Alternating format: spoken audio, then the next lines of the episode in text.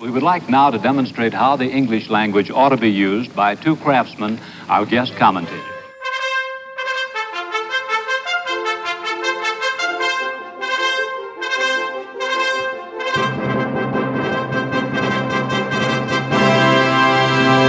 Today is Monday, March 4th, 2019. Time for episode 76 of the Barnhart Podcast. I am back from California and I can breathe and I can talk.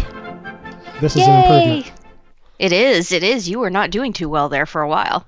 I was so excited to go back to California, where I spent uh, four years when I was in the Navy, and of course in the Midwest it's you know 20 degrees, eight degrees, whatever, and snowing, and um, didn't quite pack appropriately if I was going to stay in the area.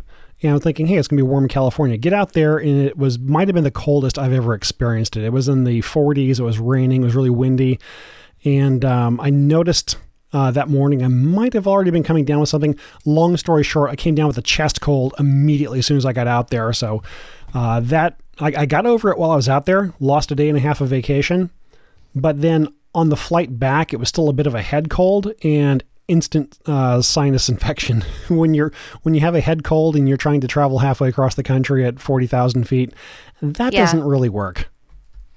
Oh dear. Oh, I'm sorry to hear that. This is your first. This is your first vacation, really, in years and years and years and years and years. You and your wife together, alone. Yeah. Um, you know, the two of us alone is the first time since our honeymoon.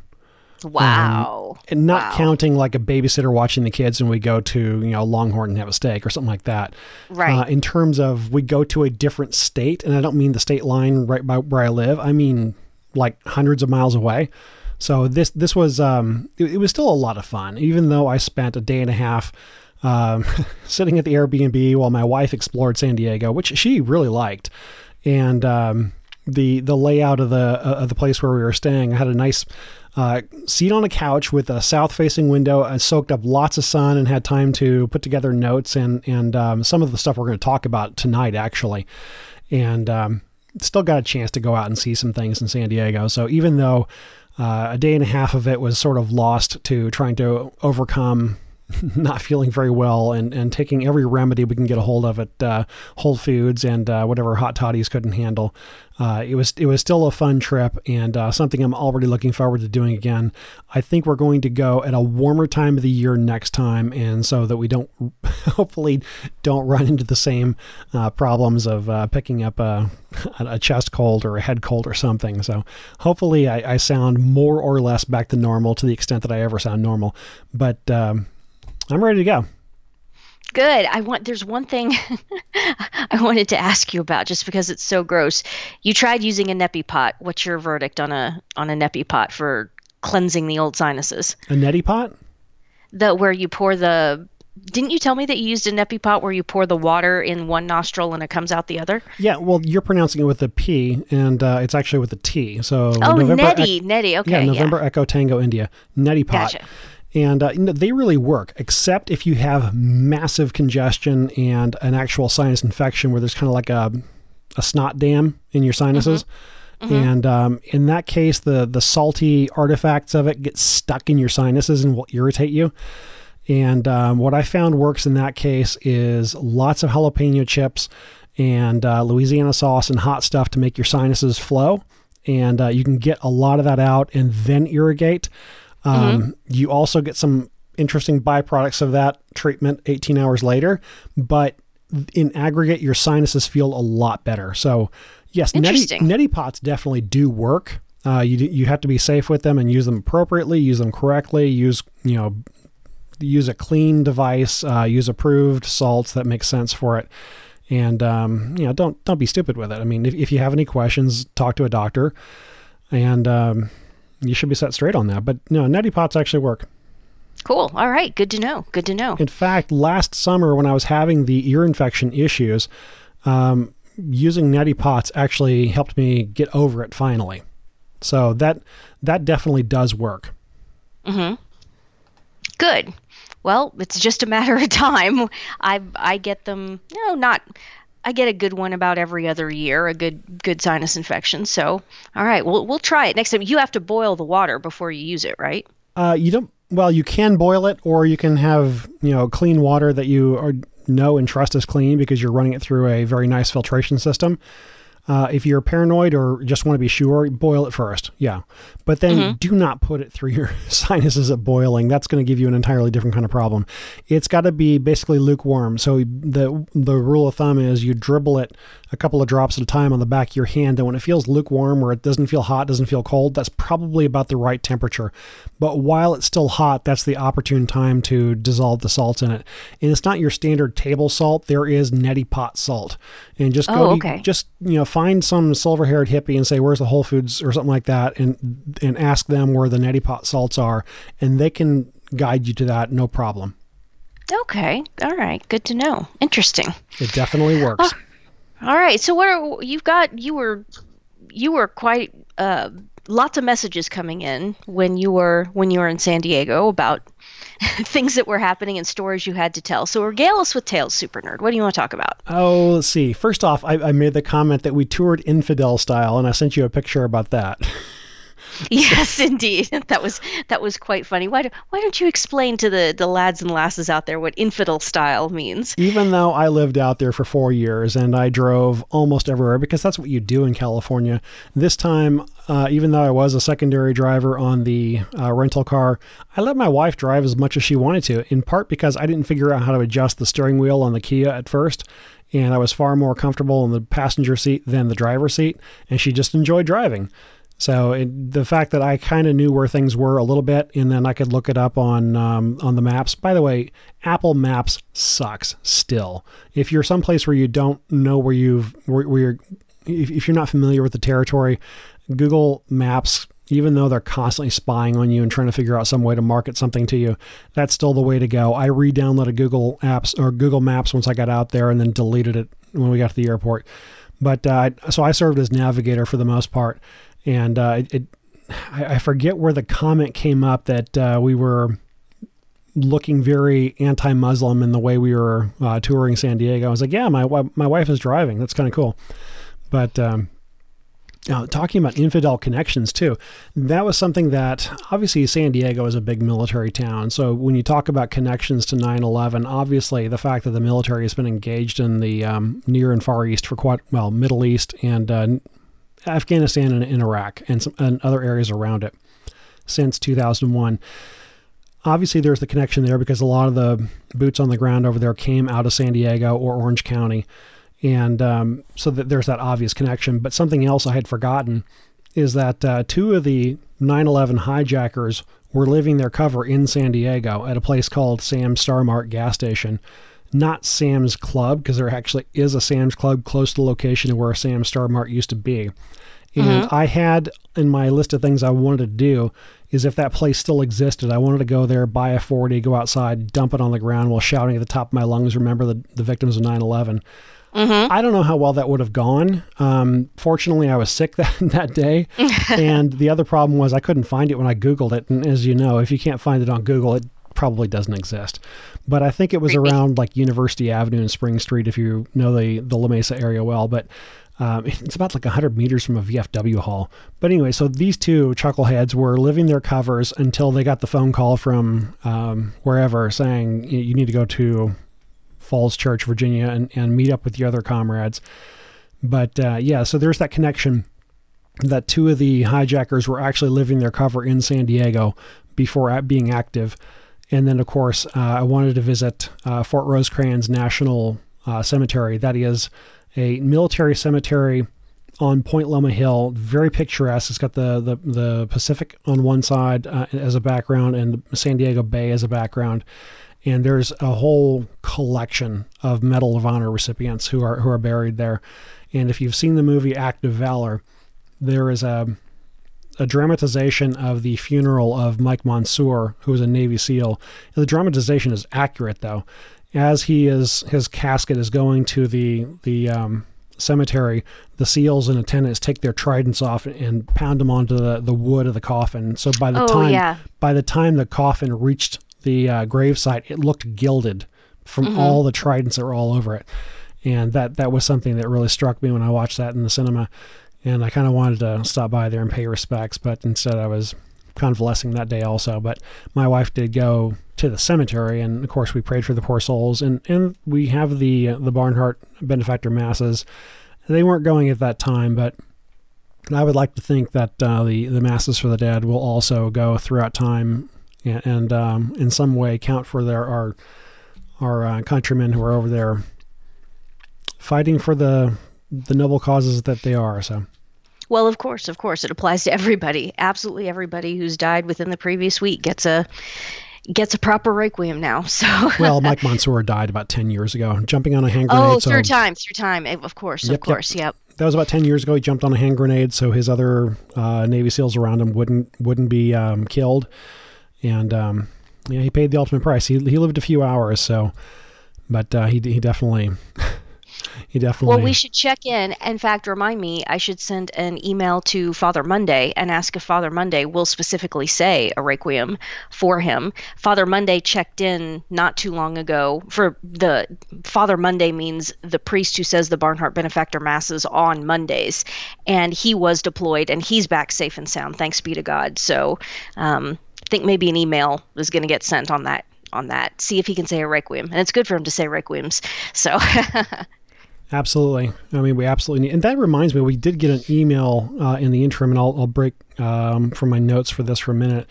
Uh, somebody who specifically was thanking for the um, the requiems. Let me find this real quick. Um, Dear Anne, or actually, it was it was it was vectored through me. When you talk to Anne, if you're so inclined, can you mention that I'm very thankful for the weekly requiem that is offered. I know there are many souls with no one to pray for them, but these past few days has been hitting really close to home for me. I'm so deeply disturbed by the deaths of, of two men uh, that I was so fond of. Uh, one was um, a, a mentor to her and her husband, who are she's um, a medical professional. Her her uh, husband is, is a doctor, and um, one was um, an unbaptized gay man. One was divorced and joked he'd have to work out work till he died to pay off his debts and all the rest.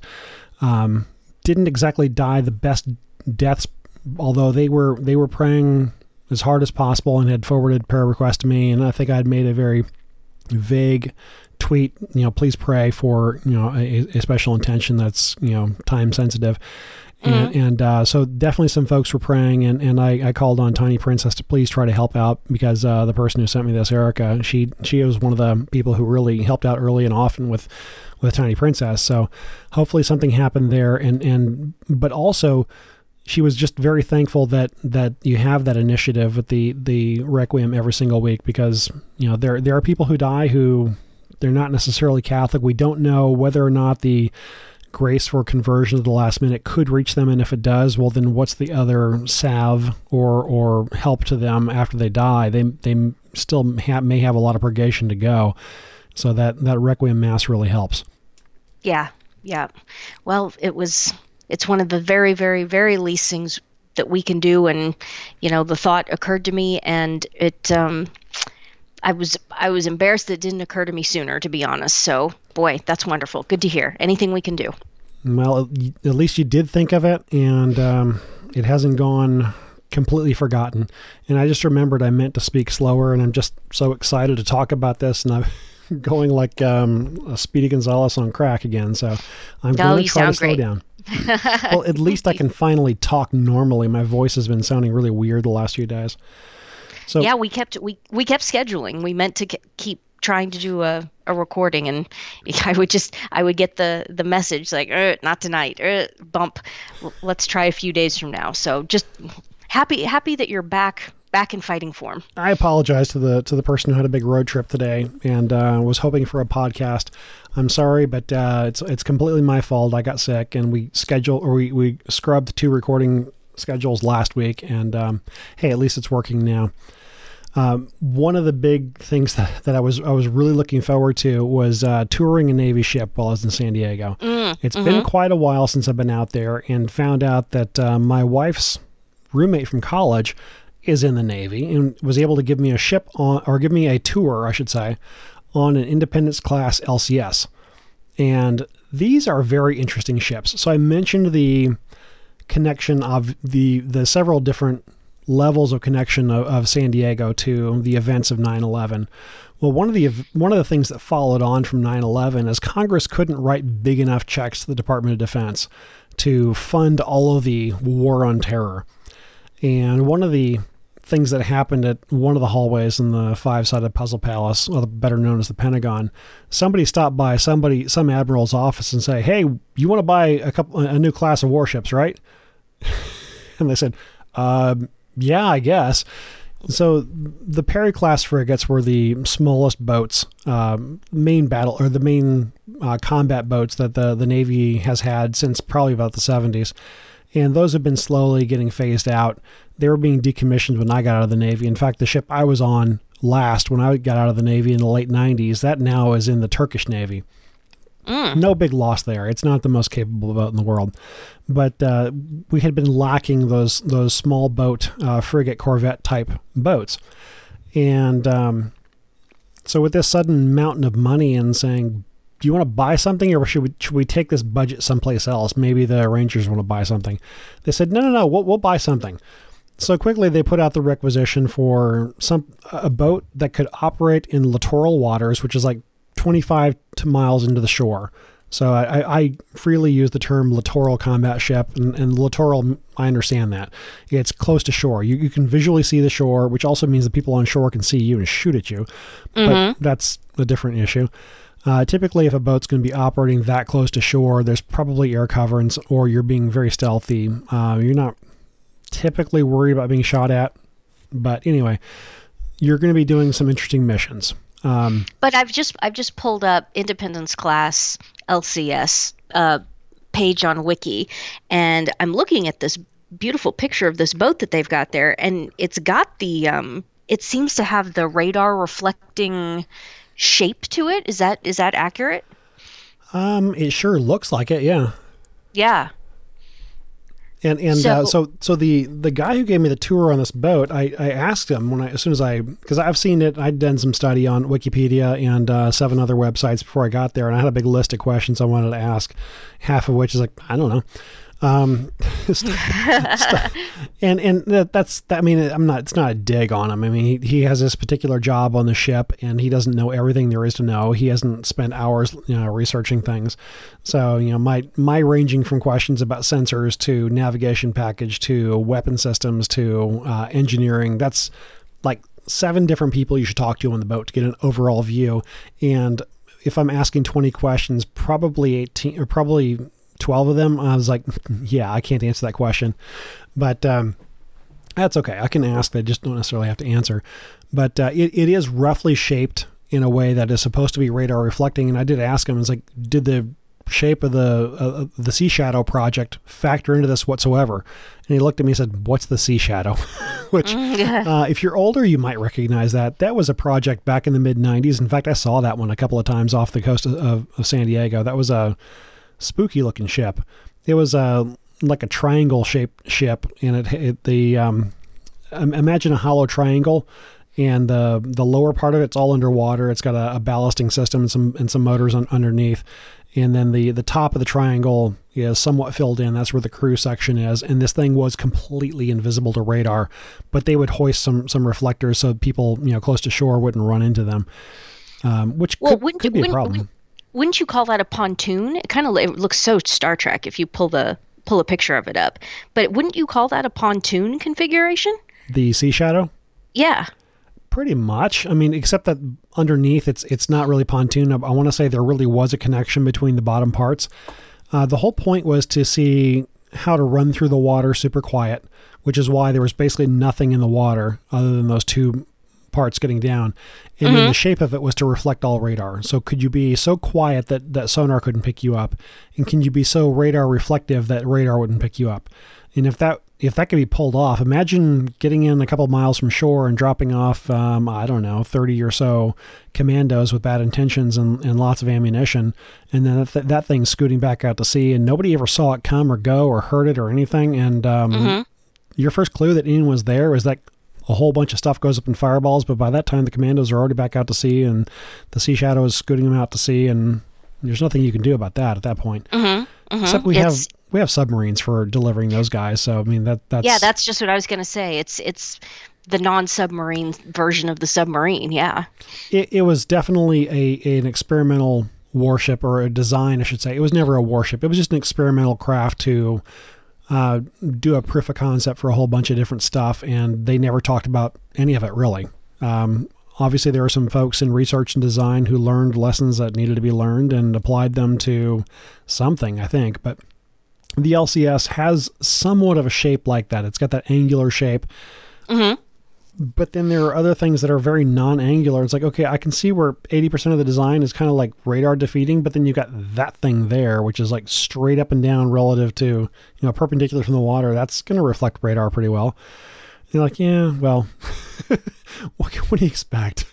Uh, So it's the the Independence class. It's a trimaran hull. So there, it's imagine a catamaran with another big section in the middle and uh, it was adapted from a commercial ferry.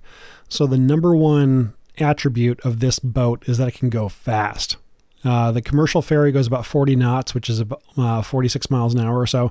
This thing, uh, the my guide said it will do 45, 46 knots, which is almost 55 miles an hour. And I said, is that is that official or or or unclassified, or is that really what it does? And he, and he looked at me and said, Did they really make that distinction in- when, when you were in the Navy? He's like, Yeah. Because the, the Nimitz class carriers, if you look them up still, they say 33 plus. Uh, the ships I, were, I, was on, they said 33 plus.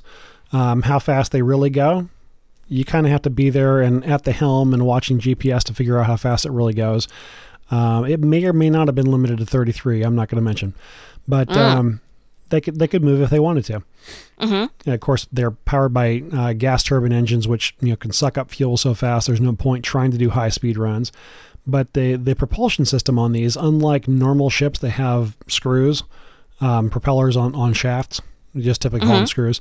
They have water jets, so it it it's fun- in functioning. It's a lot more like a jet ski, and it can turn and maneuver like a jet ski as well. So in combination with having a bow thruster and the um, what do you say? In total, eight water propulsors on the back. They can basically move sideways across uh, out from the pier and and uh, don't need a tugboat to get underway or come back from from uh, from at being at sea, assuming Wow. everything works. And I'll get back to that in a minute, but It's kind of like the Har- the Harrier set up for for boats. Sure, Cool. sure. It's it's very lightweight. The whole thing is made of aluminum, which is you know kind of I raised a couple of eyebrows at that one. It's like, well, doesn't that isn't that a corrosion problem? Because I did read that the Independence class had serious corrosion issues, and they had to stop uh, construction of the second hull that was being built.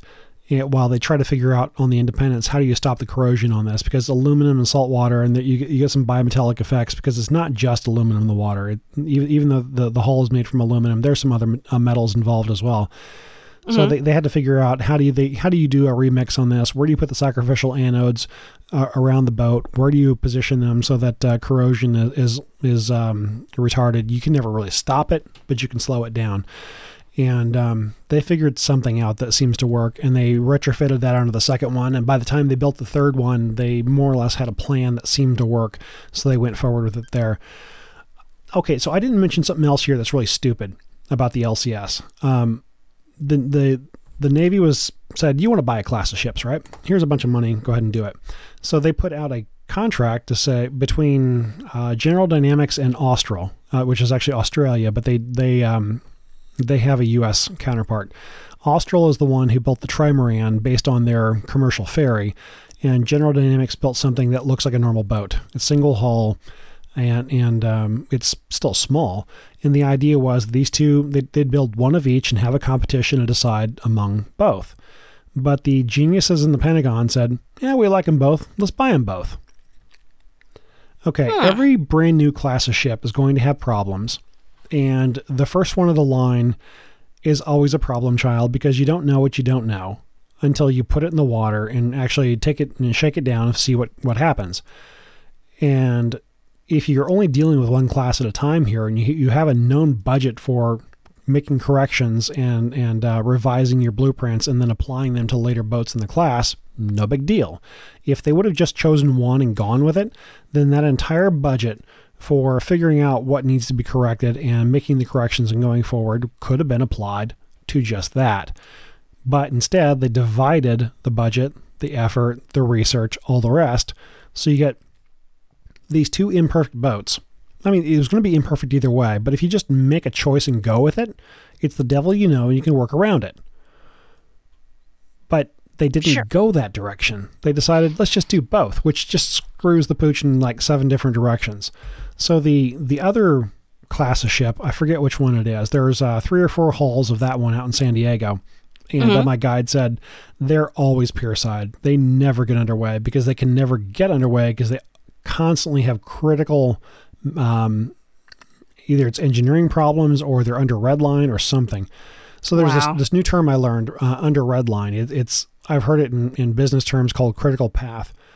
If you, for example, if you don't have both of your main engines able to start up and provide power, then you are under red line. If you're if you're under red line, you can't get you can't go under and get underway to go to sea. Mm-hmm. It- It's the minimum requirements to actually go to sea and do something. And by the Isn't way, that isn't that allegorical? Isn't that so allegorical for our our world and our situation and our government? You've got all this money, all this technological ability, and it's just you just can't get underway. But g- go ahead, go ahead, continue. And of course, these boats have never been in combat, and they probably won't be in combat anytime soon because where exactly are they going to go? Um, I'm, China? I'm kind of well. I mean, I'm kind of jumping around here. I mean, they're not going to do open ocean. They have no offensive weapon capabilities. They have some defensive weapon weapons, but even not that great at that. Uh-huh. And even even the ideas that they they tried to to build into this, one of the core problems, um, I, I think the biggest problem with the LCSs, both both hull types, is the question of what's the mission. And if you look the Navy, for example, destroyers were always primarily anti-submarine and anti-shipping or, or anti-surface. I mean, that's two different missions, but it's easy. To, it's easy to do both. It's two missions. Uh, frigates, same thing. They were they were anti-surface, anti anti-submarine, and limited anti-aircraft capability. With that, the AW thing was a very limited secondary thing. The first boat I was on was an Aegis cruiser, primarily uh, anti-aircraft, had super sophisticated 3D air search radar. It could do surface and anti-surface as well, but you know their real their real um, their real role in the battle group was to shoot down anything in the air and and so you, you kind of have strengths based around a particular mission. You know, battleships you you lob half ton 16 inch shells at stuff up to 20 miles away. So you have a basic mission you want to fill, and then you build a ship to fill it. In the case of the LCS, they didn't really know what the mission was going to be, and so some genius said, "I know. Let's come up with a concept of multi-mission modules." So they have Connex boxes. These, these are like uh, containers that you might see on the back of a semi rolling down the freeway. And um, uh, I forget what the exact dimensions are that make a Connex. I want to say it's like a 28 foot uh, container. So it's not the full 48 footer that you see it on normal 18 wheeler, but it's a, the short version of these. So you, you have a collection of two or three of these would make a mission module. So it might, if you're doing anti-submarine warfare, it might be that one of the module, one, one of the Connex boxes has, you know, uh, all computers and sensors, and, and one of the other modules has a towed array that you can then put out the back of the ship to then connect into the um, the computerized version. I don't know, I don't know what I don't know what comes into the third one, but the idea being that you, you have these boxes that that can that uh, compose a, a a mission module, and the whole point of multi-mission module is you might have multiple mission module sets, as the name kind of implies, on the boat at any given time.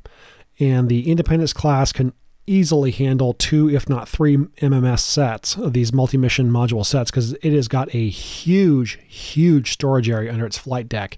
That's one thing I've never seen on a on a cruiser destroyer type boat is just the massive amount of, of, of storage space they've got in there. I mean that, that that rivals some of the some of the smaller uh, amphibious ships, just the, the huge garage space they've got there.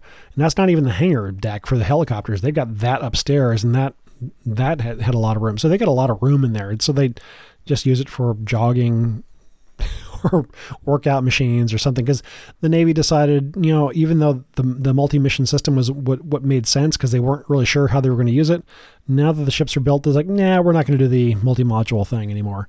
So that the only the only um, roles are anti submarine warfare, anti-mine warfare and I don't know something else. And on the Independence class, if you go up to the front of the boat and take a tour, there's a box-shaped cutout that's covered. And I said, wait, let me guess. Because I see the signs around that say, watch out for missile blast. And I know this thing doesn't actually carry missiles. They were thinking this thing is going to carry tomahawks at some point.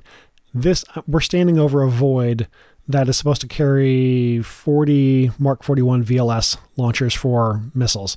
And the guy goes, Yep. so when do you get them? Never. Never, yeah. So I'm looking at a picture, just the picture that came up at the very top of the wiki page. And um, is is what you're talking about right now is that that square thing that's that's behind the gun? Is that what is that what I'm looking at? Yeah. It would Yeah. be behind the gun, yes. Yes. Okay, I see it. We'll post links to this. In fact, we might even post this picture in the in the blog post itself, since You, you might have to send me some of the links you're looking at because I, I've I've seen a bunch and and I it, they just don't seem interesting to me anymore. So I don't know what, Yeah. what you find interesting. It, in this case, it makes a lot more sense for you to send me links because I'm I'm none of it seems interesting to me at this point. And that was that was one of the things that uh, I took two pictures the entire time I was on the ship, and it was of the anchor windlass room. So on a ship, you have an anchor. Um, oh, you just sent me a link. yes, Um, ah, that that noise should have should show up on the podcast. Cool. I did. I didn't hear it for what it's worth. I didn't hear I, it. I did. Anyway, Okay. so um, on an on a normal ship, you have an anchor, which is off the side, so you can drop it or out front or, or- or close to the front. But connected to the anchor are is the anchor chain, and the anchor chain is what holds the ship still when when you're at anchor, and you'll have I don't know 30, 40, 50 fathoms of, of chain. Each link weighs about 25 pounds. I mean, this is some serious metal uh, on these anchor chains. And uh, they the anchor chain itself literally weighs tons. Uh, that that is what actually keeps the, the ship still when you're swinging on the anchor. Okay. This thing has maybe a fathom or two, and if you're not familiar with fathoms, it's about two meters or six feet is a fathom Okay. And uh, they've got three or four fathoms, maybe. I had to look at the picture again. I, I think it's even less than that. And then it's got steel cable, or steel rope. They actually call it steel. What what civilians would call steel cables, the Navy calls steel rope. Would call ropes, and and uh, what we would call ropes, they call lines. Anyway, steel fibrous thing connected to the um, to the anchor chain, a very short anchor chain. But in this case, the chain is what would hold the ship. Uh, again, still would hold the ship steady. So on a normal boat, if you find you, that you're dragging anchor, maybe uh, there's there's more drift, more more um, uh, flow of the water through the estuary where you are, or maybe it's high winds, and it provides enough force that the anchor isn't and the anchor chain isn't holding you. Well, the solution to that is you just let out more anchor chain, and so you have more dead weight below you to keep you steady. On an LCS, you don't do that. You just sort of get drug around. so. As one does, yes. And what is the logic behind that? Dare, dare I even ask, or am I just being silly at this I point? I don't know. I don't know. I really, Wow. I really don't know. It, it's it's. It, it, I I took a picture of it because it was struck me as so odd to see that on as as what was holding onto the anchor that that was the one thing that actually struck me as wanting to take a picture. I take that back. That was the one thing I could take a picture of that I was allowed to take a picture of um, that that I did. Uh, the tour of the bridge was was I, it would have been nice to be able to take pictures, but uh, I, I was warned take all your electronics and set them on this table. And there's like a big blatant sign: all electronics go here. Um, and, and then uh, my my tour guide had to go check that the bridge was sanitized, that uh, a, a civilian could go in there, and there wasn't something top secret. And I was like, yeah, whatever. I, I I've done that game too, so. I mean, it's mm-hmm. not truly a game. You, you just have to be smart about who you're letting in there and what they can see. Because you don't know if they're going to go on a podcast and tell the world what their technical frequencies were or something like that. Exactly. Yep. they got to do their job. So you went on the bridge, and anything cool or remarkable? So I was a quartermaster in the Navy, which is a navigator. And my job revolved around plotting on paper charts where in the world you are. Not so useful at port. You're kind of the same place you were when you tied up, you know, 4 weeks ago. But when you're at sea, the reference of where you are was always done visually on a paper chart. It's like, sir, we're, we were right here. Last time we did a fix, we're going that direction. We expect to be right here next time we take a fix. Mm-hmm. Taking a fix is, you know, looking at the GPS or doing um, a measurement either visually or by radar to figure out based on land points where you are. Mm-hmm. And um, before I could even ask the question, uh, he, my tour guide said, "We do have paper charts, but we don't use them." So the entire navigation system, not surprising. This is the one thing I wanted to learn about is you know what what what uh, advances have they made in 20 years, mm-hmm. and uh, they everything is digital. I said, but you still keep a paper chart and just nominally drop a point on there just in case the whole thing drops, right? No, we don't. No. So yeah. not only that, but the the uh, the bridge team. There's when I was when I was at sea, we had the officer of the deck, junior officer of the deck, conning officer, so three officers, and then myself, the quartermaster of the watch. We had the boatswain of the watch. We had the the conning or the the, the helmsman, and I want to say we had one other enlisted dude on on the ship or on the bridge. On the cruiser, we had an operating or an, OS who was watching the the radars. So we had eight people on the bridge and usually other lurkers and hangers out who are people trying to qualify. If the captain felt like it or the XO felt like it, they had designated chairs on the bridge. So there was always a bunch of people up there. On the LCS, there's two watchstanders, both officers. And okay, nothing wrong with that, except that all of the ship's management systems are, th- are through these computers, which I was told are constantly giving false alarms. So mm. watch out for this, watch out for that. It's like half of the time they're looking inside the pilot house, looking at their data systems and, and silencing alarms, and not necessarily looking out at the real world. Uh, that's allegorical too, isn't it? My goodness. We had a couple of podcasts last year talking about uh, the Fitzgerald and the, um, mm-hmm, um, the mm-hmm. McCain, and they have more. people. Okay, I was told that, and, and my tour guide had served on on um, on an Arleigh Burke destroyer. The McCain and the Fitzgerald are Arleigh Burke destroyers, and the bridge watch on those is closer to what I remember. Uh, so there, there's definitely more people on the bridge. Whether or not they're qualified is a completely different question. Uh-huh. But the, the the what I was told is the people doing the bridge watch on the the LCS, it is overload because you're constantly there's only two people to do what seven people did previously, and then there is half of the time it seems like you're just trying to silence a stupid computerized system. I'm like, wow. Okay, that... nobody's updating this, and and and um, had this interesting little tangent about um, the, about the charting system too. So, as I was getting out of the Navy, they were in the process of digitizing all the the, the, the charts and everything. And mm-hmm. initially, what they were doing is what they were taking just photo scans of charts and making what they called raster charts. It's just an image, and then it's like if you take a photo of somebody and zoom in and out, that's mm-hmm. a raster image. You're you're not you're just taking the same image and scaling it up and down, mm-hmm. as opposed to let's say you, you, you took a mathematical equation to define the shape of the coastline around California, and then the geographic points of, say, where buoys are and where underwater formations are. And it's all mathematically defined so that as you scale in and out, you don't lose detail or gain mm-hmm. detail. It's just recomputed based on the scale. It's called a vector chart. And what I was told is that that the guy who had worked with these the the digital charts absolutely hated the vector charts and and if it was up to him, they would just use all raster. And I said, "Have you ever used Google Maps?" They said, "Yeah." It's like, isn't that kind of a good experience? Like, yeah, that, that'd be great. It's like that's vector. They're just doing it right. Yeah, and, and it's, I, I I can't really make fun of uh, the situation of the of the charge because it, it's some military contractor put this together probably with 20 year old technology, and they can't just update this the same speed at which Google updates Google Maps. I mean, they probably have updated Google Maps twice while we've been recording so far. They're constantly making updates to this thing. Mm-hmm. And whereas the, the navigation systems for these boats, they built them before the LCS ever you know was, was fully designed, which would have been the early 2000s. Probably haven't been updated since. And it looks like it.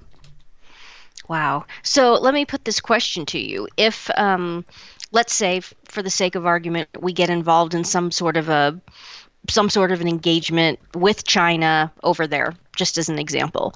Um, from what you've said, if if an enemy were to somehow figure out a way to disable the electronics on one of or a group of these boats are, from what you said, it sounds to me like they would just be dead in the water.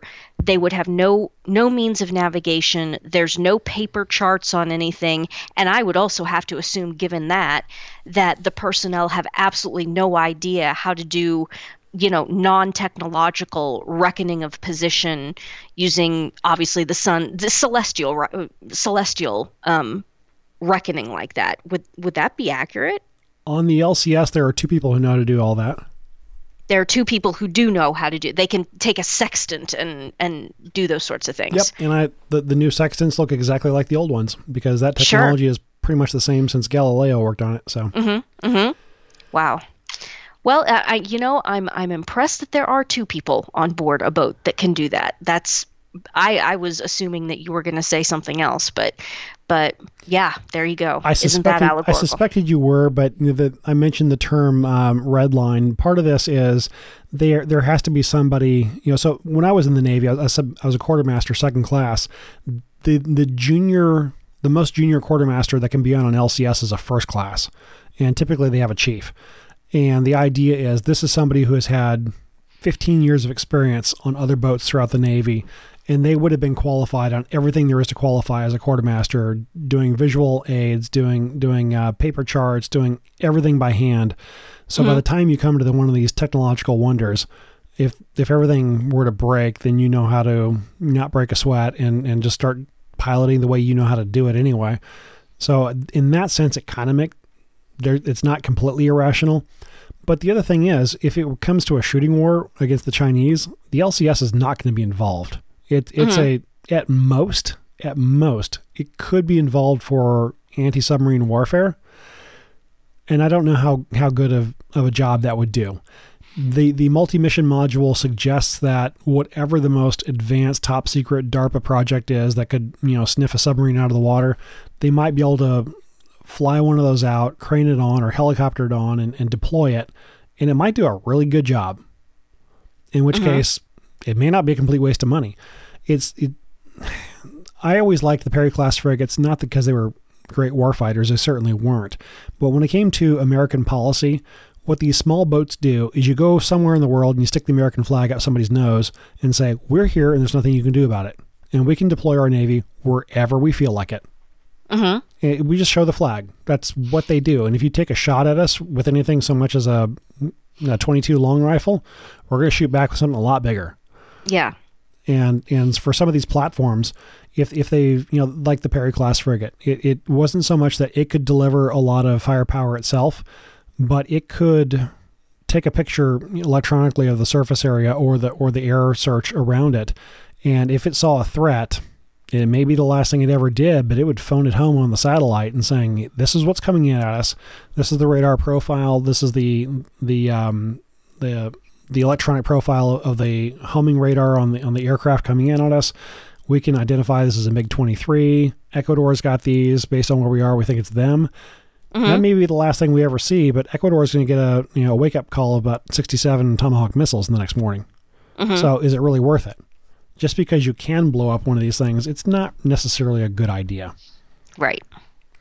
Now, when it comes to a shooting war, could they possibly play a role? Yes probably mine clearing or, or mine warfare or anti submarine warfare, but they're not really going to be offensive combatants unless they get those vertical launch missiles. I mean, they could, but even then, you're going to have maybe 20 missiles, whereas uh, the Arleigh Burkes have, I think, 140 of those things.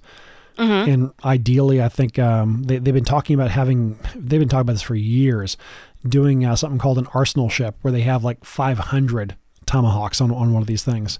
And why Whoa. not? And why not? Because the whole the whole point now the the advance in military technology we no longer need battleships the whole point of a battleship was to put a round on a particular point whether it was on shore or on a ship mm-hmm. and the ability to launch these super heavy shells uh, through 12 to 16 guns and do it every 15 seconds is because we didn't have radar guided munitions. They might mm-hmm. have to shoot 100 shells to reliably hit an enemy ship. We can shoot one, not Seahawk, what is it? RGM 88. Why can't I think of the normal name for it? Um, it it's an anti ship missile that has about an 88 mile range. We can shoot one of those, and it's pretty much a, a confirmed kill. or one tomahawk will reach out to 500 miles in, in anti-ship mode and it's pretty much a confirmed kill give us a location on land of where you want a target blown up we can shoot one tomahawk and it's a confirmed kill or if you ha- if you have um, something like a firehawk uh, helicopter on board or an attack helicopter load that thing up with hellfire missiles or maverick missiles send that over the horizon one shot one kill we have very precise weapons right now Mm-hmm. I just pulled up RGM 88 and it says Jetta. Is that what you were thinking of? No, it's the anti-ship missiles. I, I was I'm confusing myself. The 88 was the range. RGM 84, I think, might have been it. So Let's see. I'm, I'm gonna kick myself as soon as you say the name because I Harpoon. Harpoon. harpoon. Yes, I used to stand surface watch, literally leaning on those things on on the um, on CG50. So anyway, Cool. yeah, the, those those are not new missiles, but they they work, and, and they're they're very precise. And we have new versions of those theoretically in the pipeline that could travel at like Mach five, but they're highly precise. So at this point, we have no need of battleships because what the battleship gave us, we can do with missiles now. Yes, they're expensive, but one shot, one kill. What more do you want? Um, I'm beginning to question whether or not we even need aircraft carriers anymore. The big advantage, the revolution of the aircraft carrier is in World War II, you launch your planes from 100, 200 miles out from the uh, from the enemy's battle group, and by the time they realize there's anybody within 500 miles, your bombers are over them, sinking their boats. Mm-hmm. Well, now you send out a drone at 80,000 feet over the horizon, and and um, that thing can see for six, seven hundred miles around on, on the on the ocean floor. Can see ships out there. Start sending in cruise missiles. You don't need carriers anymore for the most part to do these kinds of precise attacks either. Better yet, uh, once you know where the ships are, send send a VLF signal and let let the submarines go go um, pluck them out of the water. These things are really good at uh, approaching slowly and and um, letting the letting the the skimmers never the the surface ships never know what hit them. So I mean, there's the the technology really is turning the whole battlefield upside down. It makes you wonder why do we need aircraft carriers? Why do we need battleships? Or the con- we don't need them anymore. All we need, really need is is uh, sensors and missiles, pretty much. I mean, yes, there are some other things we need. Um, just something that's painted gray, ri- it flies the stars and stripes, and can show up in port and say we are a U.S. Navy warship, and it's just it's a, it's a, it's a diplomacy machine. So between sensors, missiles, and diplomacy, I'm not sure what else we need. Can you talk for a minute about this whole notion? And I'm sure this is occurring to the listeners as you're saying this, the same way it's occurring to me. Can you talk about the notion that, yeah, this whole naval naval situation, the pe- the pendulum has swung so far now at this point that the they're back to the point where they're vulnerable as we have seen more than once to a group of you know suicide guys in a teeny tiny little trashy speedboat just you know sneaking up alongside one of these things and and detonating some good sized but not terribly technologically sophisticated munition right next to the hull of, of one of these boats. As do you think that it's just swung all the way as far as it's going to get? And now in a certain sense that that naval combat and naval wa- warfare is going to go back to the, the the extraordinarily primitive type type of things. I mean, doing things like ramming. You know, I mean, there've been there've been ramming incidents too. Can you do you have any thoughts on that? Well, there's a few things to that. I mean, I'm trying to remember the name of the ship that uh, over in the Gulf of Aden. This was before, uh, way before 9/11, where uh, we were not really on a war footing, and uh, one of these early Burke cruisers pulled, well, destroyers pulled in, and somebody just in um, one, one of these uh, Hajis in a, in a little fishing vessel and 1,800 pounds of uh, TNT pulled up alongside and hit the the suicide switch. Darn near sunk the thing. Our, our mission profile in terms of how how do we react to somebody like that did not anticipate that happening. So you you can't react to the threat you don't see. And in terms of getting rammed, um, I don't know that we've been rammed on purpose. I mean, the McCain and, and the Fitzgerald that was more just incompetence on the bridge and setting up a situation where they were they were where they shouldn't be, and they didn't even know what they were doing.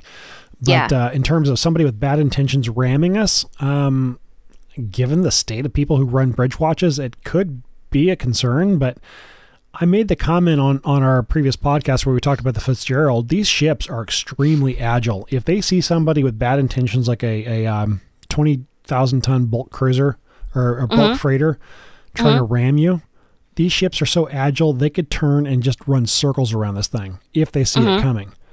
It's really not that hard. And, and the, the propulsion systems on these things, even if they're cruising along on one engine, it takes 45 seconds to have the other three lit off and have at full flank power um, mm. to go. I mean, that's, yeah, the, the, the engines that they use on these things suck up a lot of fuel, but that's the trade off. They, they can go from zero to full power in under a minute. Sure. I don't know. The USS Cole is the one that you were referencing. absolutely. And it was it was less than a year before 9/11 and I remember the number 17. There were 17 killed in that. there were yeah there were definitely fatalities there and um, it, it definitely changed the mission posture uh, I, I I seem to recall reading that the uh, the folks who were standing wa- security watch uh, had unloaded pistols and rifles because anything else is actually inviting inviting uh, problems. Uh, sailors I, I I've heard from a, a marine in the past the most dangerous thing in the world is a sailor with a gun. Um, probably not tr- probably not false. Um, once they started getting serious about uh, about security, they would embark certain people like uh, either SEALs or people who actually train to shoot guns, or they would come out and meet them and, and stand the, the armed watches around there. And anytime somebody got too close, they'd either fire a, a, uh fire hose at them or put a couple of warning rounds in the water next to them, and that would either uh, change their their intentions or I don't know. No, I don't think they ever had a shoot at anyone. Well, let me think this through though. What if you've got Suicide Haji and he's got, you know, a putt putt motorboat filled with TNT and it's on a fuse? It doesn't matter if you if you know if you fire at him and turn him into hamburger. How would how would you defend against that? If there's putt putt boat filled filled with TNT, Haji is dead. You've greased him, but there but the but his little putt putt boat is now sitting right next to your hull By and time and you're and you're at port and you're at port. What in the heck can you do at that point? there's going to be a perimeter where you were, you would engage before they get close enough, and part Mm-hmm. of the engagement would be you're not shooting the driver, you're shooting the boat. And, Ah, okay. And um, probably like a 25 millimeter round or a 50 mil, 50 caliber.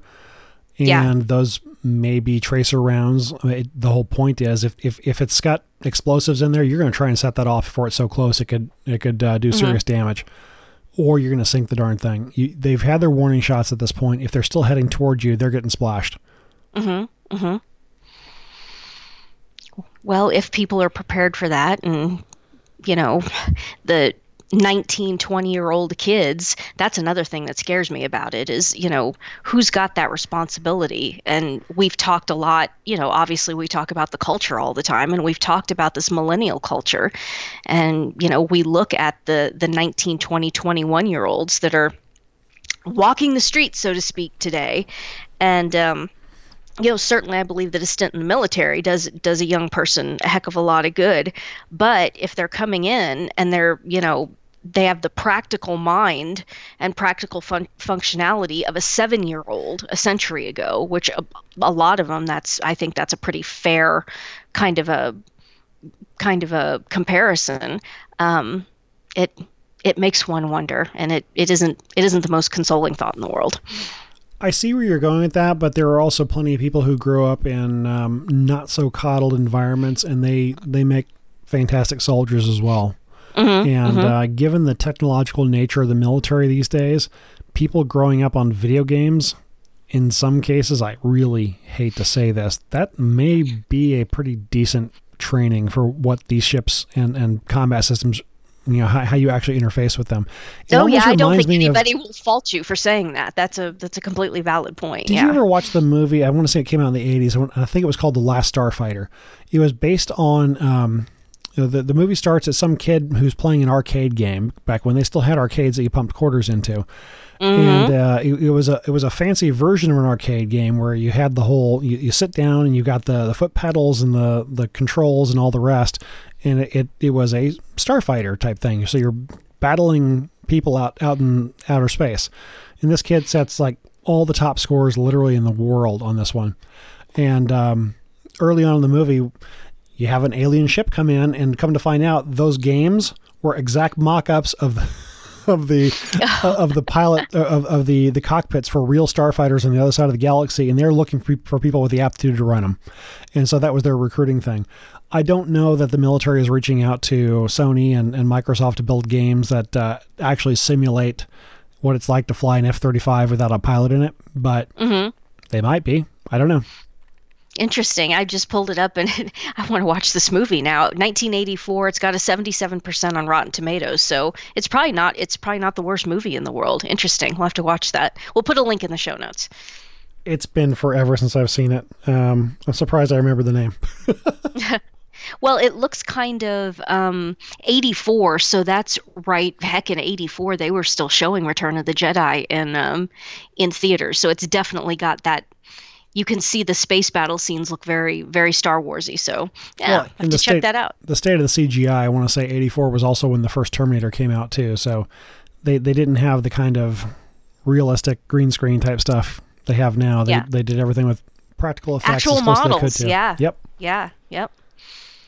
All right. Well, see everybody, we're we're here to help. You're asking what what movies can we watch and what's safe, and that's that's pretty safe. That can't be rated. Oh, it's PG. Yeah, it's PG. So I think Well, at that point in time, did the PG did those include nudity though? Because there was some time before PG thirteen came out that PG Oh, included right. stuff that was. I'll tell you what. Go to IMDb, and this is like a, a great tip in general. If you want to know whether or not a movie is uh, morally objectionable, go to IMDb and look at the rating guidelines, and they will tell you for you know sexuality or or, or nudity. Whether or not any of that's in there, it, it'll tell you exactly why the movie gets the rating it does, and it does it for the United States, Australia, um, and all the Five Eyes countries. Um, Afghanistan, they don't show movies, so that doesn't apply. But um, I said Five Eyes. I meant um, the English speaking. It's, it's the same thing. Uh, U, UK, uh, Canada, United States, New Zealand, and Australia. The, the English speaking countries, and there there is a technology sharing, not technology, intelligence sharing uh, cooperation called the Five Eyes Agreement. So U.S. can't spy on Americans, so we have the Brits do it, or the Canadians, or the Australians. Ah. so we have eyes. We have eyes on each other. uh, that's why all that all that Facebook stuff was all incorporated basically in London. Of course, that makes sense. Yeah.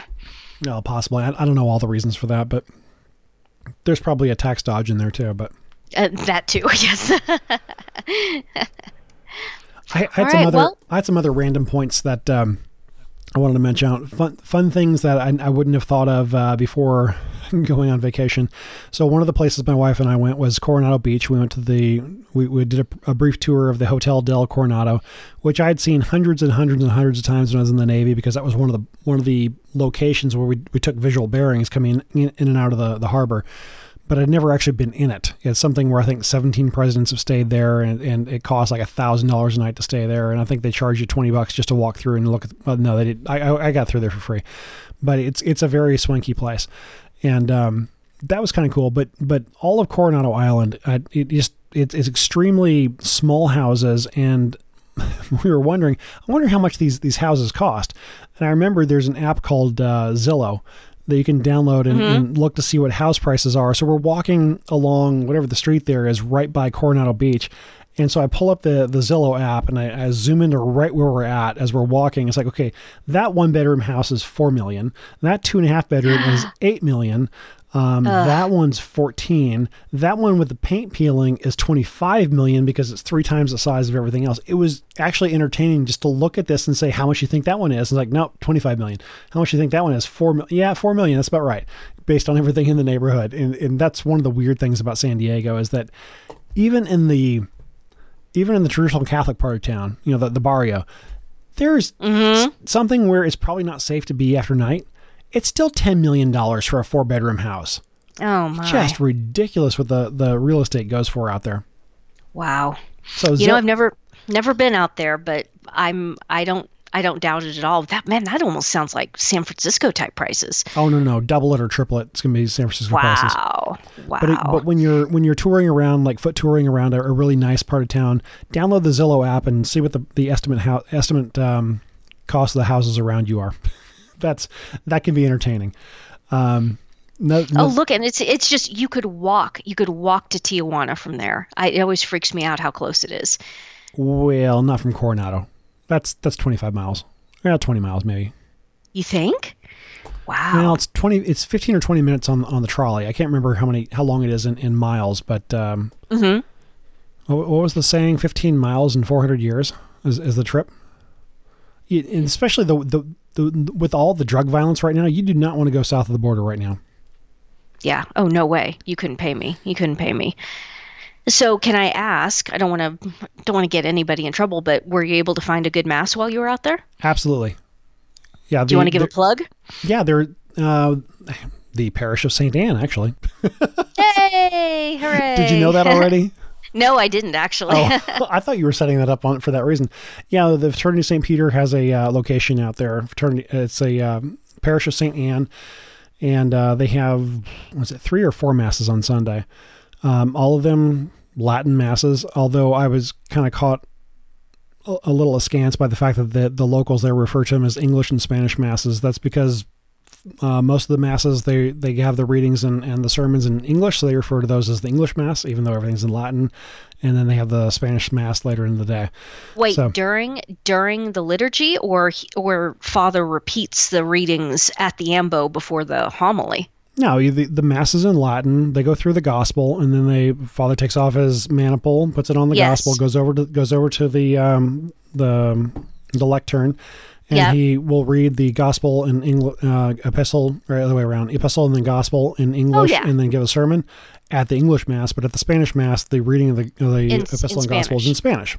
And he preaches in Spanish. Yes, Nice. Oh yeah, that's standard. That's completely standard. Okay, gotcha. I have. I have but- I was gonna say I've heard that at, at some events there, when uh, some fraternity bigwig comes through, they'll do the readings and the sermons in English and Spanish at the same mass, and they just make a note in the bulletin. It's going to be bilingual at that at that point, so it's going to take longer. But I've, I've I've seen that before when some, uh, primarily when I was uh, going to mass at the SSPX. Where some of the European priests would come in and they speak only German or they speak only French, so they would preach in that language, and then somebody who's sufficiently UN qualified would would then do a, a an on the fly translation. So I I've I've seen it where the priest who is giving the sermon is not talking into the into the microphone, so we can't really hear him. The one mm-hmm. who is talking to the microphone is looking at him and, and, and can hear him, and it's like doing an on the fly translation. And Wow. that's an interesting skill. Yeah, that's you have to be darn darn good in a language to do that on the fly. Well, interesting. I've, I've never also- seen that myself. I've also seen it where they ping pong every thirty seconds, which is a little weird. Yeah, yeah. Well, uh, I, you know, I, I think they're technically supposed to preach on on Sundays and days of obligation, but you know, sometimes you, you just think if it's if it's too logistically compli complicated like that, why we can go without. We the faithful can go without a homily if if the situation requires. I think hearing around from people, um, I think the French are you know the french are they kind of do their own things sometimes and one of the things that i think is pretty common in france is that they will during the mass during the liturgy itself that they will read say proclaim the epistle and the gospel in french and i think i think that's a violation but apparently it's pretty common in, in france and, and also in parts of switzerland so hmm, interesting, but mass is valid, completely, totally valid. Yeah, it's it's one of those things that you. The first time I heard it, and it was from an SSPX seminarian, he was talking about some of the training that he was getting at the time um, about the theology of the Mass. Is that the the language is not essential to the Mass, and of course, Yeah. this seems a little odd to some to a group that may seem to make a really big deal about the Mass being in Latin, but there's nothing. as Latin is not essential to the Mass. Uh, it, it would be equally as valid if it were said in English or French or Greek or Klingon. It really doesn't matter the the sacrifice is what matters. And the words uh, the the intentions expressed by the words and the proper matter that all combined creates the sacrifice. Yeah, isn't it interesting that it's us over here on the Latin mass side who who are capable of understanding and making that nuanced point? Um, obviously the glory, the glory of Latin is the fact that you can go to mass with, you know, your Spa- your Spanish speaking neighbor neighbors and or you can be a tourist anywhere in the world. And especially nowadays nowadays these days when we all have our baby televisions that we're carrying around with us you can open up something like divinum officium and you can and there's your translation right there but also remember folks you don't need that either um, necessarily every once in a while i'll just go to mass and i'll just for whatever reason make the make the decision that i'm just going to not read anything today i'm just going to you know be there and be present and unite myself to the intentions of the priest offering the holy sacrifice and and you know pray during the whole notion that I mean, active participation. What a, what a term that's been co-opted and misunderstood. Um, there's there's multiple ways that you can actively participate in the holy sacrifice of the mass, and sometimes that involves absolutely no you reading any text or or even even having a fluent understanding of anything, anything that is said at a mass. And you are stealing my thunder because I was going to say that active participation does not preclude silent prayer, or other way around. Yep. Silent prayer can be active participation. Oh, of course, absolutely. In fact, it's it's the most ideal form, in my opinion. The faithful in the nave during during uh, especially a low mass should pray completely silently. You don't you don't need the lay people in the nave really saying let me think. No. You you don't need to actually vocalize anything at all, especially at a low mass. I just think about the mysteries of what's going on there. I mean, you know, sometimes that lack of external engagement could even be to the point of of you know something I, I do a lot is I, I don't even look up during the during the um, consecration because the eyes of the body can't see what's really going on there. I mean, it's like yes, mm-hmm. the priest is raising a what looks like a piece of bread and he's raising a chalice, but the spiritual realities you can't see, and that's what's really significant there. Don't look up, realize it in your heart, and unite your heart and your prayers to Jesus, who just manifested Himself in just myster- in, in a mysterious mysterious sense, gave His life again for you. Indeed, your eyes and- don't see that yeah. And that's a good point because, you know, a lot of most places, I would hope, the server's going to have a bell. So, and that's the purpose of that so that, you know, if you are looking down, you have this this audio signal that this this thing has just happened. But what I think the better point to be made is let's say that you're in you know a, a good sized church you're in the back but kind of in the middle of the bank of pews or whatever and you simply cannot see you cannot see what's going on up on the high altar. Um, that's okay. That you, you don't have to I think that you know TVs and computers and screens and baby televisions that we carry around and all of this has made us so dependent in a sense on on the visual. And the truth of the matter is is that you you absolutely do not need to see anything that's going on. That's why heck in the in the east the holy sacrifice the divine liturgy happens largely behind the iconostasis. And there there there used to be rood screens. In the west there were rood screens.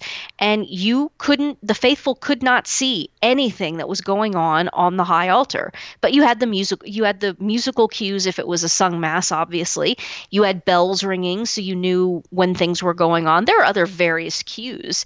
But the whole notion the kind of self-absorbed notion that I have to see here absolutely everything that's going on. No, you really, really, really, really don't. You really don't. I'm Talking about you have to see what's going on. We were talking about this before we started recording. Um, the idea that you know faith does not come by seeing. You know, ask Saint Thomas the the apostle about that one. Faith comes by hearing and mm. it, it, it's it's either the hearing uh, the, the movement of the Holy Spirit in your soul or the the the, the signals where, where there's the choir or the bells during Mass. Faith can be amplified through hearing too, but that's the whole point of the preaching. We're not looking at the priest. In fact, it can be distracting at times depending on the priest to look at him. It's better to just not look at him and just listen to what he's saying.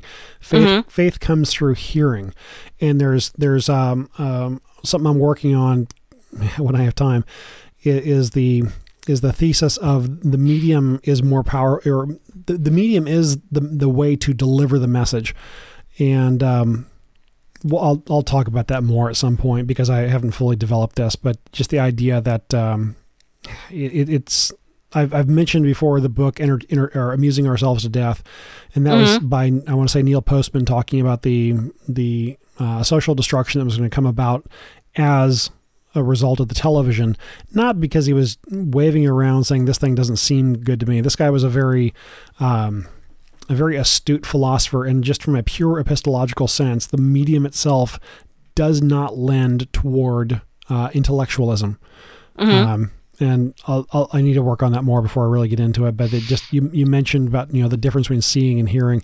I've never had the problem about being in the in the middle of the, the church or in the back and not being able to see, but that's just me. that's because you're quite tall too. But uh, yeah, I mean, it's it, I was just thinking about what what television has done to, and this is the obvious one that everybody knows about, what it's done to attention spans, and how it got to the point. I mean, I stopped watching television quite a long time ago. Like 10 years now. Yeah, it's it's it's been over 10 years now because I remember it was February of 2009 is when I called them. The at that point I had um satellite something whatever that was called and i called them and i just said turn it off turn it off no more but I I had even before that pretty much stopped watching Fox News. And the reason I had stopped watching Fox News is because it got to the point where the attention span of everything was I, I, don't think I'm exaggerating much here when I say something like seven seconds or something. You know, you would have someone like O'Reilly would have a guest on, and it was one question, um, one or two sentence answer, and then they're interrupting them and they're moving on to the next thing. And I ran into that a little bit um, when I when I was doing radio interviews, like traditional talk radio, FM radio, let you would listen to in your car back in the old school days, um, with advertisements. And I did two or three of those in the wake of the in the wake of the Koran burning, and I just stopped because you they would ask you a question and literally you get one sentence out of your mouth and the host is shouting you down now it's time for this commercial break da da da da da da. Said this is this is a complete waste of time and i think this whole phenomenon of podcasting and why people do like these podcasts is because you, I, anyone can sit and just talk and develop ideas without any constraints. I mean, obviously, you need to keep things moving and you shouldn't beat horses to death. But on the other side of the spectrum, with the the curtailed the the synthetically curtailed ability to focus and have any sort of um, attention span at all, I think podcasting is a reaction. Didn't you just send me a link to a podcast that was like what four and a half hours long or something like that. yeah, that was uh, Alex Jones on the Joe Rogan show. He he was yeah, back. Oh yeah. And I I mentioned the um the the reference to um, TV versus audio. I was I was making a reference to the um, William F. Buckley and Gore Vidal debates back in 1968. Yes. And there was a the epilogue debate after the uh, I want to say it was after the Democratic convention. I got to pull I got to find this on YouTube. It's probably out there somewhere. But uh, William F. Buckley made the point, and this is in 1968, that television is ill suited for making uh, cogent arguments or having a proper debate because the viewer draws an opinion about somebody based on their appearance and then makes their judgment about the value of what they're saying from that as opposed to the content of what they're saying. And I, I was really thinking about that line with regard to podcasting. You can't see the person, which is probably a good thing in eight times out of ten. But but uh, all you can listen, all you can do is listen to what they're saying. Or if it's really distracting how they talk, that might turn you off, and you don't listen to them for that reason. But that that tends to be a minority of cases for me. But you you focus on what people are saying and if in the case of father ripperger you listen to it seven times to figure out what it was he said. But but you you the the medium is a way of getting the message across in a way that it could never ever be done in video because you're not listening in video you're watching. And so the whole idea of of um, you know sermons i think for example faith comes by hearing podcasting would be perfect for sermons. Youtube not so much because you're looking at all the all you're looking at the priest you're looking at the way he he moves his hands you're looking at the decoration of the sacristy. In my case you're wondering what model of microphone is that and why didn't they use this other one? You're thinking about a hundred other different things where if it, it was just the audio you wouldn't be distracted by any of this. You'd be thinking about the syllogisms and the and the points that they're putting together and the and the and um, the message that's being said, as Well, opposed to is- all the other stuff. There's an absolutely perfect example of this, and that is the 1960 Kennedy Nixon debate, which was, I think it was the first one that was televised on. Uh, I'm, I'm not sure. Don't quote me on that. But anyway, the 1960 Kennedy Nixon debate. Everyone who listened to it on the radio swore up and down that Nixon absolutely trounced Kennedy and the people who watched it on television and you pull it up and i don't know maybe i'll try to find some some youtube clips of this pull it up and watch it kennedy um, kennedy has a tan and you know in, in retrospect it was revealed that the reason kennedy had a tan is because he had a terrible thyroid condition or something and he was on some medication that caused you to turn to turn kind of orange apparently. But he looked like he had a tan that he'd been frolicking out on the beach et cetera et cetera. Um, nixon oh and kennedy what Ken- Kennedy wore a dark he wore suit. makeup Yeah, oh he, he- kennedy he, wore a dark makeup. suit yep He wore a dark suit because uh, people had advised him that will look better on black and white television. Nixon wore a gray suit, which had almost no contrast with his face. He didn't wear makeup. He was visibly sweating because of the the uh, studio lights, which are about 150 degrees. and had a five o'clock shadow and had a five o'clock shadow, and, and the makeup would have soaked up the sweat. Yeah, I mean Nixon was not savvy on the image. And then Nixon's just his physical comportment of you know doing things like touching his face with his hands and and things like that.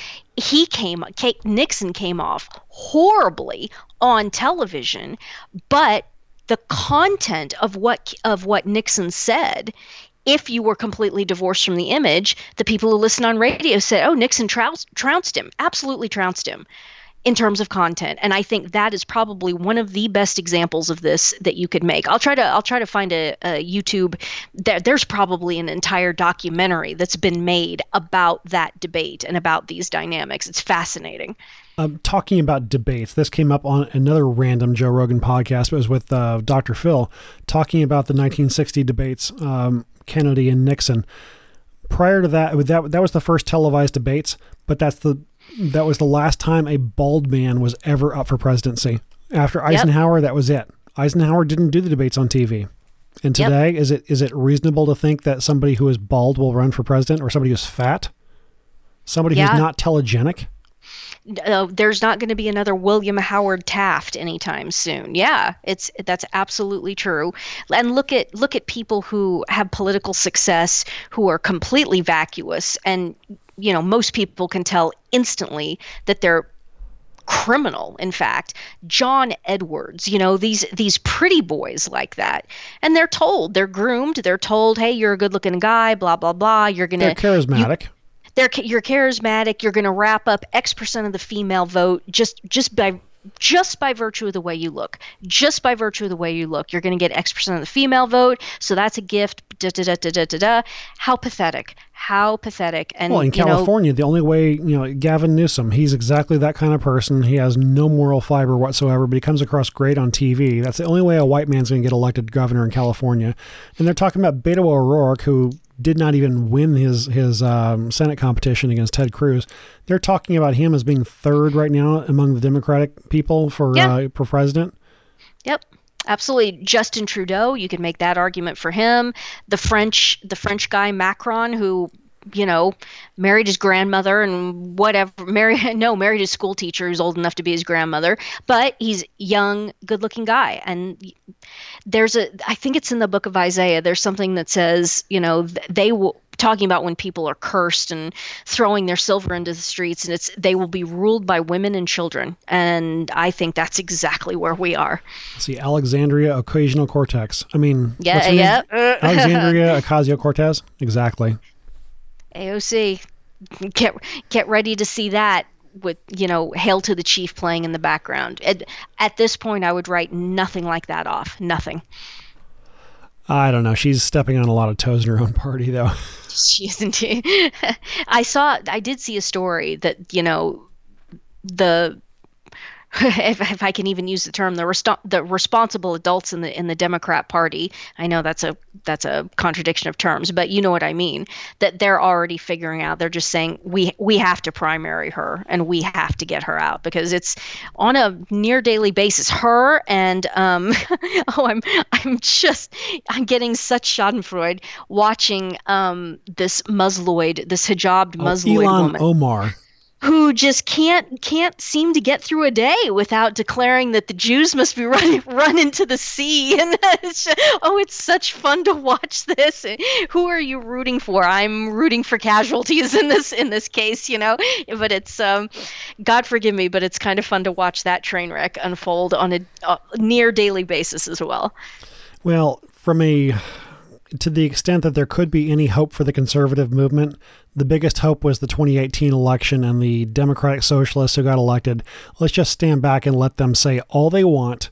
That is the biggest endorsement for the conservative cause right now. Just let them talk about their Green New Deal and and and uh, all the calamity that will come come about from that occasion whatever alexandria she was talking about some sort of a green deal and the cost of the plan was i think 95 trillion dollars or something like that. And you absolutely sweetie you just keep talking about that. You just keep talking about yeah it's a gift that keeps on giving but i don't know. There's that that tactic presupposes a uh, functionally intelligent electorate. And when you look at the set that's uh, under under 40, under 45, I don't know where you want to draw the line. It it gets scary in a hurry. I saw a, po- a poll just a few days ago. Um, just asking general impressions and favorability about socialism. And I think uh, amongst 18, 18 to 25 year olds, it was in the 60s. It was in the 60% favorability. And then the follow up question was, you know, just asking some sort of um, very broad question of what socialism is. And none of them, none of them have any idea whatsoever. None of them. They all made up their own definitions too. AOC yeah. did that. It's like, yeah, if socialism is this, that, and this other thing, well, then yeah, I'm a socialist. Yeah, but you just described something entirely different. Yeah, yeah. The illiteracy, putting it mildly. But I, we will be will be ruled by women and children. So there you go. I almost said it, it goes to show that uh, people these days do have imagination, but then I corrected myself before I said it. It's like, no, AOC isn't coming up with anything, uh, any of this on her own. She's reading it from communist textbooks and from her handlers. So this isn't actually functional imagination. And you can tell that when she's interviewed and somebody asks her a question that requires her to actually think on her feet, she cannot do it. Mm-hmm. Mm-hmm. I'm I'm absolutely shocked. Yeah, the ability the the ability to speak extemporaneously. And again, another fabulous example of this is that time that Bill Clinton took over the press conference f- from Obama for Obama. Um, it was pretty early on they, you know, Clinton's visiting White House for something, press conference. Obama takes two questions, stutters stutters through non-answer answers, then says, "Oh, I have to go to this birthday party for, I don't know, some children's birthday party event that Michelle is putting on. Um, I'm just gonna I'm just gonna hand this over to President Clinton, who is standing on the side." And Clinton, I don't even know if Clinton was expecting this or not. Clinton takes the days, gets behind the podium, and the press start asking him like substantive questions about, you know, budget, this, that, and the other, um, international ideas, concepts, relations. And Clinton just stands there and holds forth and it was it was stunning. And you could tell that even the press corps sycophants you know on the soros payroll completely in the tank obviously for obama. But you could tell that they were just thinking what a relief it is. What a relief it is that we're asking questions and we're getting actual answers. Now you know what clinton says is obviously evil and wrong but the fact that he can at least formulate ideas and speak extemporaneously and make points and give the press something to work with and something like that is going going on, almost exactly the same thing. If you watch, they just had the um, the Sex Perv Summit in Rome about you know making sure that all of the sodomite priests know that you you have to be really really careful if you're going to diddle a boy who's under the age of consent which is basically what that was all about. And you watch these press conferences and you look at the vacuity of the you know the people up on the dais and the press just sitting there trying to get these people to say absolutely anything of substance. And they can't. They can't because they don't have the brains. God gave a goldfish. They can't even fake it most of them. So yeah, that's that's the world we live in. Before we wrap it up, let's talk about Lent real quick because this will be coming out either on uh, Fat Tuesday or on Ash Wednesday or the day after. Um, we should probably say something real quick.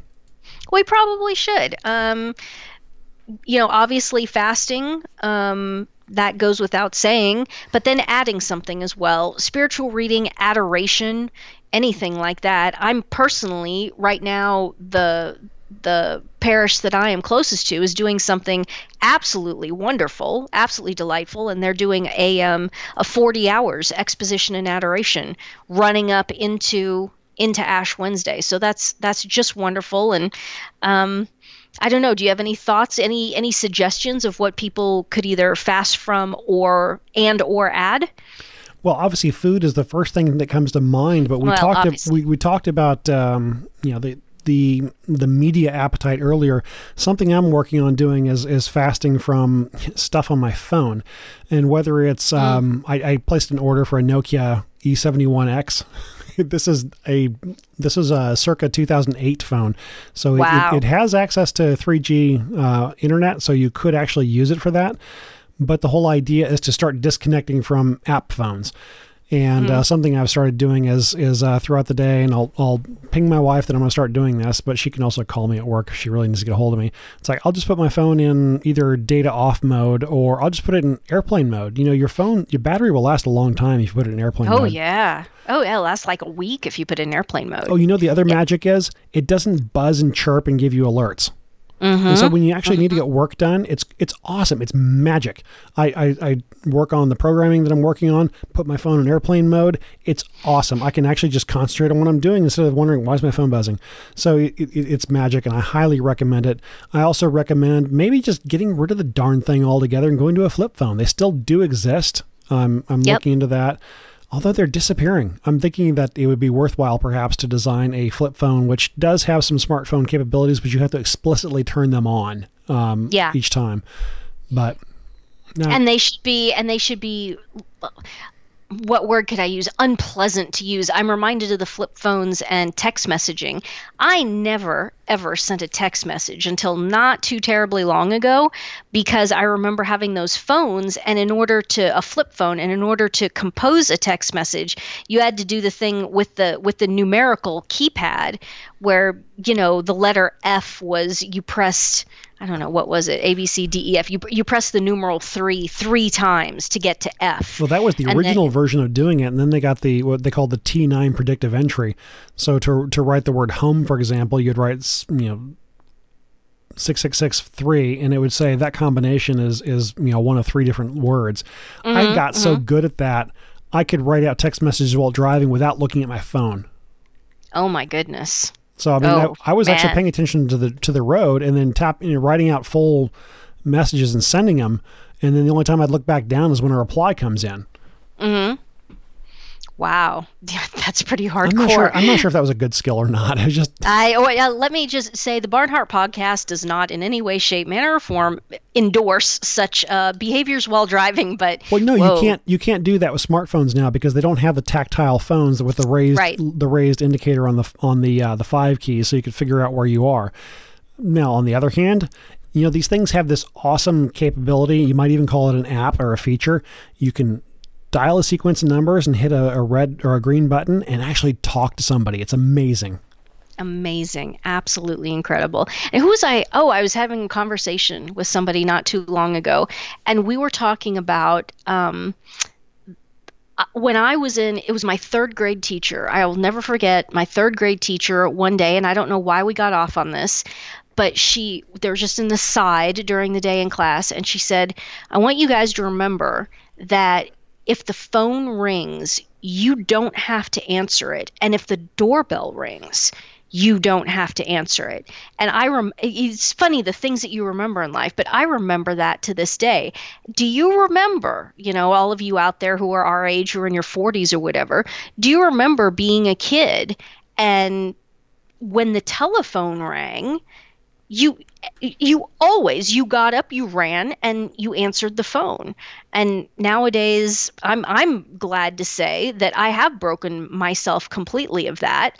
Um, yeah if if the phone rings look at it don't look at it or you know just you, you can resolve that you're not going to answer the phone even without looking to see what the caller ID is or if you know who the caller is or anything.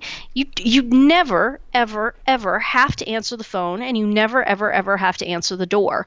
Um, so just remember that it's it's sometimes I people's phones will ring in church or something like that and every time I see someone actually answer the thing, I'm just I'm mystified by that. It, what a comment that is. I mean, I'm talking about like during mass, you know. Um, how, how much of a slave are you to something? How much of a health unhealthy connection and addiction do you have to something? If you're sitting there in the middle of mass, your phone rings. First of all, you should have had it silenced, or even if you, even if you had it on vibrate, and you answer it. I mean, man, I've what, only what seen a commentary. That, I've only seen that three times in Latin masses, but in all three cases, they were doctors. Yeah, but yeah, I can I can see that, but no, I've seen people who very very clearly were well, doctors were, do that. They were immediately walking out also, and it wasn't just yes. to be polite. It's like, okay, this is a call they were expecting. Somebody's I don't know what the deal is. They're they're doctors and they do what they do. Mm-hmm. But the I've but, seen people. I was just go ahead. I've seen people answer the phone and then sit there and have a conversation and say, "No, I'm at mass. Can I call you back?" It's like, "Oh my gosh, just no. What are you doing? You don't answer it. You don't say one word on the telephone in in church ever." That does that that deserves the Deacon Jones treatment. Yeah, yeah.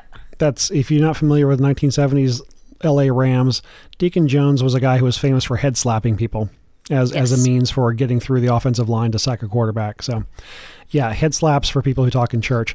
Um, mm-hmm. Back to putting your phone in airplane mode. Call it a call it a 55 minute challenge. From the top of the hour till 55 after, I guarantee whatever happens, even if it really is an emergency, that's what voicemails are for. That's what emails and text messages are for. Your life will be so much better. And once you realize that 55 minutes at a time is not that hard, go to two hours, go to four hours it, eventually you'll get to the point where you realize these little things that are the little spy in your pocket. It's really a tool for you to contact other people, not the other way around. Try mm-hmm. to get to like four, five, eight hours at a time where you have this in airplane mode. It works great. Yep. All right. Well, we should wrap it up. I I literally have somewhere that I have to be. So. All right, the Barnhardt podcast is something. I'm pulling up my notes because I wasn't expecting. It's it's something, all right. It's something. You can say that again, my friend. okay, the email address for the Barnhardt podcast, where you can send feedback, comments, suggestions, and other ideas for what to from what to fast during Lent, is Ooh, podcast at barnhardt.biz. Masses for Ann's benefactors every single day, and once a week there is a mass for everybody who died the previous week. Um, please pray for these priests. They are obviously high on Satan's hit list because, as we mentioned in that email before, there are people who would never get a mass said for them otherwise, and you can't imagine that Satan's pleased with that. So pray pray for these priests. They need the help. Uh, the Barnhardt podcast is a production of Super Nerd Media. If you found something of value in this podcast or in previous episodes, you can visit supernerdmedia.com for more details which is what Arthur, Gene, Camille, Brian, and Donald did. And then the double secret engineer sent me pages three and four and a donation as well via the P.O. box. Uh, there is a new P.O.